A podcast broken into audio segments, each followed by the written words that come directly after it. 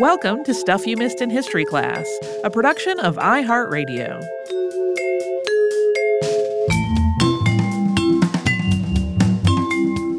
Hello and happy Friday. I'm Holly Fry. And I'm Tracy V. Wilson.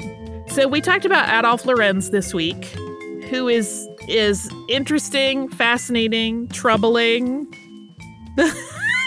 the the thing that really struck me in in doing research on him was this whole controversy within the medical community and how difficult it can be in a situation like that to tease out the reality from all of the varying and very vehement opinions, right? Mm-hmm.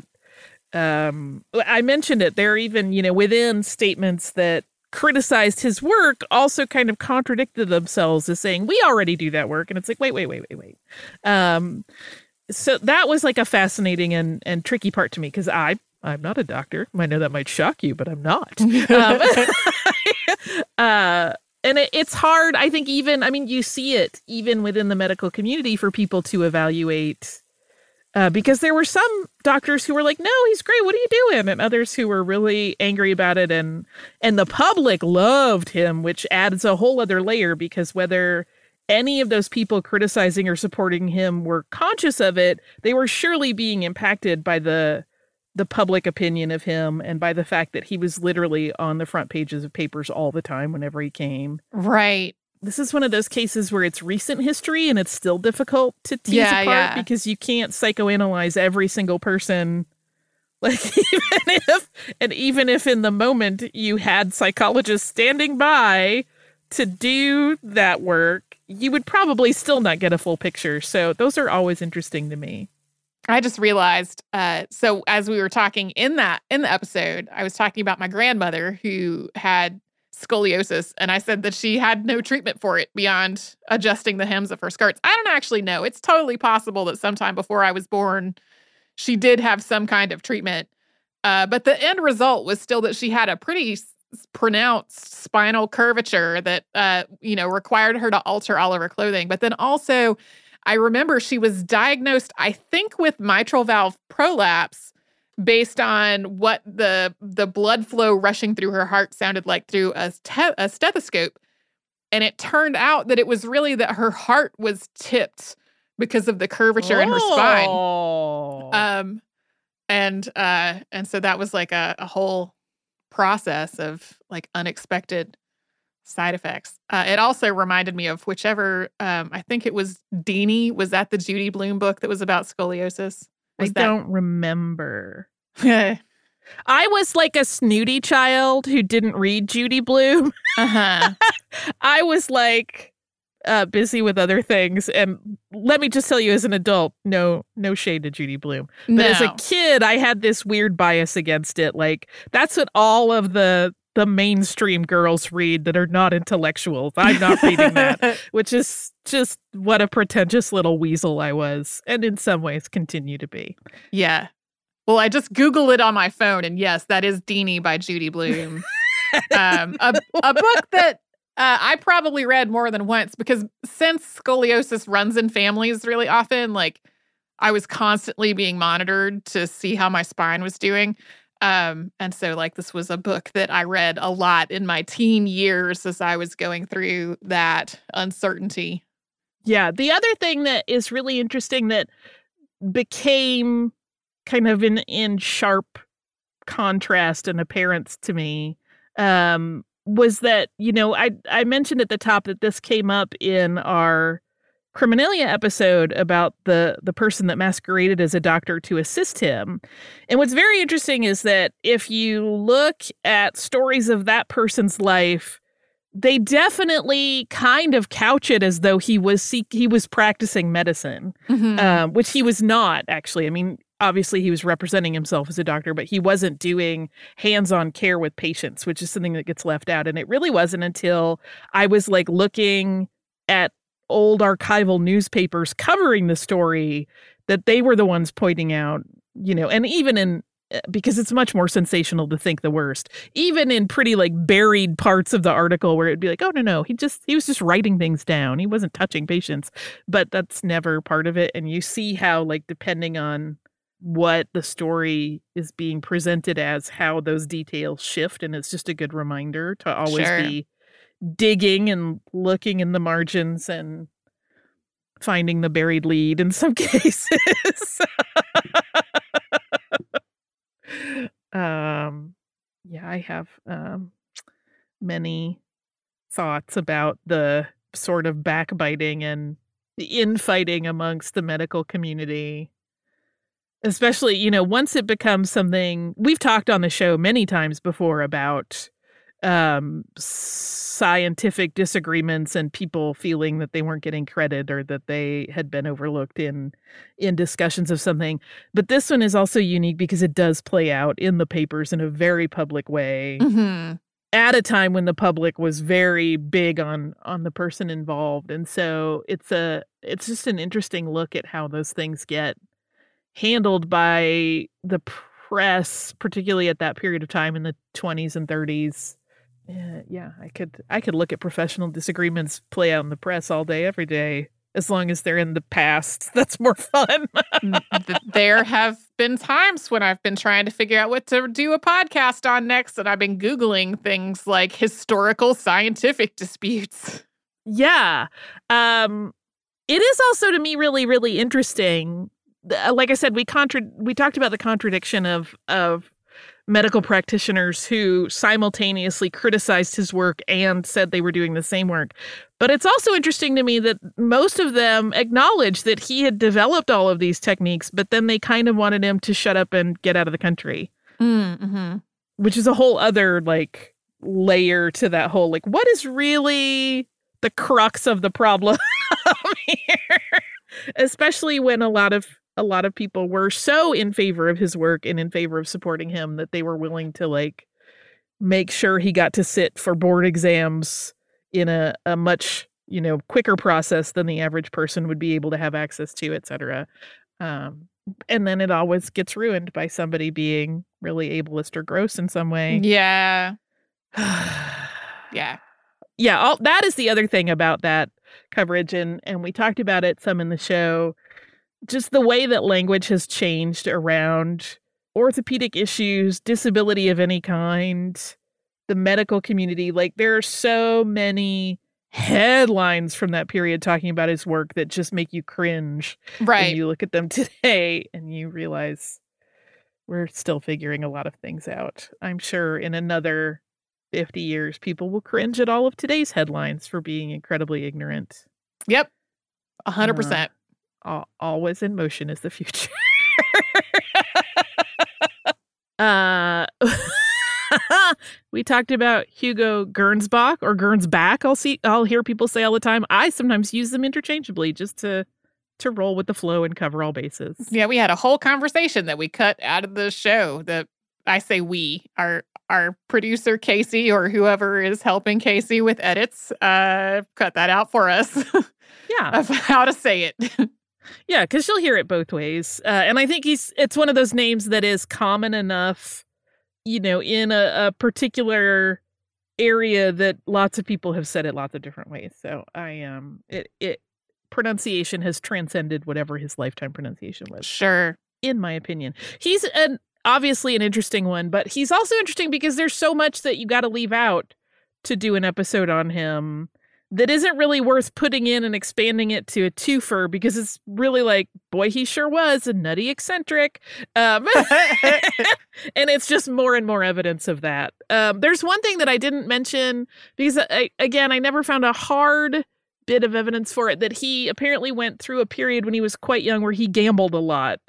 But he eventually lost enough that he was like, "Oh, I should stop doing this." yeah. Um, I had there was a, write up about him in Life magazine in the 1950s, and there's a quote in it that made me laugh so hard uh, because they're talking about him as a writer, and you know he did obviously write fiction, but was, as we said several times, not known for being a great writer. And this journalist is specifically mentioning the novelization that came out of his uh, his initial Modern Electric series that he did to fill out pages. And says to describe the book as a novel is stretching the definition of that word to the screech point.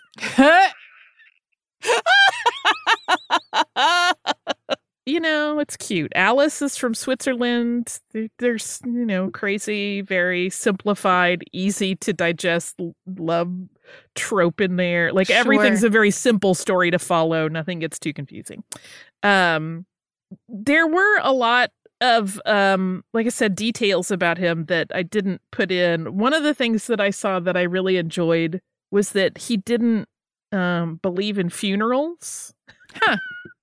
um because he f- really what he's saying is that he doesn't believe in our current system of burying people in cemeteries because in his view he thought that over time people will keep dying until the entire earth has to be a graveyard I mean, he's not wrong. Right. He came up with this idea that we should freeze all of our corpses and shoot them into space at speeds that are calculated to remove them from our solar system. That seems, uh, man, Like just tossing your garbage in the neighbor's yard. that, yeah, that's Yeah. I have. There's levels of problems with that. Um, somehow that reminds me though of a thing that I was reading where there are not a lot of places in the world. I it it it's. I don't want to misspeak because I'm like recalling an uh, an an article that I read some stretch of time ago, but it was basically about how the idea that your loved ones' remains are going to be buried in this cemetery in perpetuity is not a universal idea and that there are lots of places where you basically you pay rent on the the grave site and if you have no surviving relatives paying the rent on that grave site anymore it's going to be somebody else's. Um, for that reason of like we're if we continue to give each person their own grave site then eventually it's all grave sites It reminds me of um did you watch Farscape when it was on? some. There was one episode where Rygel, who was uh, one of the puppet characters, was sort of having this concept of of um, cemeteries explained to him, and I won't quote it accurately because I'm literally going from very distant memory. But he was like, "You keep your dead right there with you." he was just horrified by the idea. yeah Um, and if you watch Futurama, eventually we start burying people uh, in other places because uh, we'll have, you know, we'll need to have satellite cemeteries to handle it. Yeah. Well, and there's culturally so many different uh Yeah. ways of dealing with death and what to do with remains after death. Like none of these things are universal at all. Uh that was a weird little digression we just went on. the best kind. Yeah. Um, one of the things I love reading reading Gernsback's work is that, you know, at the time he was writing a lot of his early stuff, the word technology had not been coined yet. Mhm. And so it is that fun. I mean, to me, this is one of the delights of history is seeing the ways that people kind of talked around concepts that didn't have a name yet. I mean, even science fiction is hilarious and charming.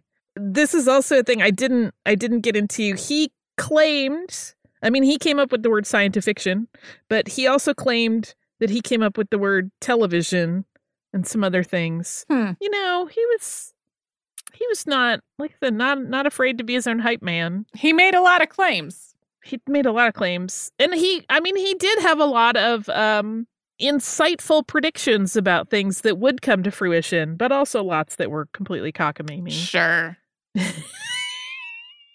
he apparently also was known to send food back in restaurants if it didn't arrive at the table in a way that he liked. Like it had to all be plated perfectly, and he was not afraid to send it back several times. Yeah, don't don't do that. which to me is just like persnickety but um you know i i'm usually too hungry i don't care it's fine it's fine is it in front of me do i have a fork Yeah, I think the only time I've ever sent something back in a restaurant, like it was literally burned to the point of not being pleasing to eat anymore. And not a dish that was supposed to be charred in any way. right right Uh, otherwise, even if I get something and it's just not to my taste, I'm I'm not sending it back. yeah it is also just uh i i love sort of doing comparative reads on what much later uh people working in the science fiction space think about him because it is very polarized there are people Mhm. who still sort of laud him as like this charming nut of a man who really like created this this entire you know the concepts with his his focus on community of fandom and and this idea of science fiction is this place where we could think about the future. But then there are others who are like he was a problem in all the ways. And yeah. like why are we why are we lauding him as this masterful amazing person? Yeah there's there's so much gatekeeping in the world of science fiction both among like the writing aspect in some in some cases and among the fandom like from all sides there can be a lot of gatekeeping and so the idea that somebody who was so uh, central to establishing the idea that science fiction was its own genre was like here's the mathematical formula of what counts like yeah. that drove me up a wall yeah. Well that and that it had to be predictive of the future when there's a lot of science fiction that is not right.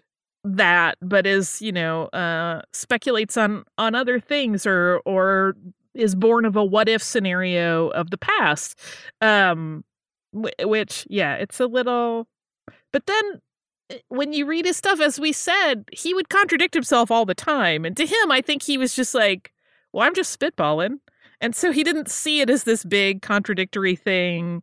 He didn't even see himself really as like, I don't think, as the arbiter of all these things. He was just kind of like, well, this is how I'm thinking about it. This is how I. But it also gets into that idea of a cult of personality, right? Where there are people even now who will refer to him as like Uncle Hugo, as though he's still like a person in their lives, even mm-hmm. though they mm-hmm. have never met him and he has never been part of their you know, personal or professional development.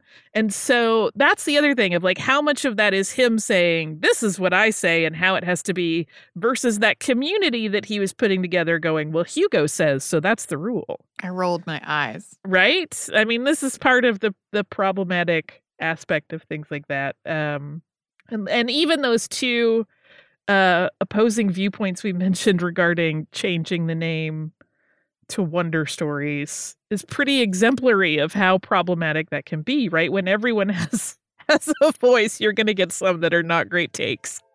That's just the bottom line. uh, which is not to say that everyone shouldn't have their own take, but you have to be able to discern the good from the bad. uh once again, thanks for spending time with us this week. If you're headed into a weekend with time off, having absolutely great time and and do lots of things that bring you joy. If you don't have time off and you're working, try to find those things that bring you joy anyway, as best you can. We're cheering for you. Uh, we will be right back here tomorrow with a classic episode and on Monday with new stories.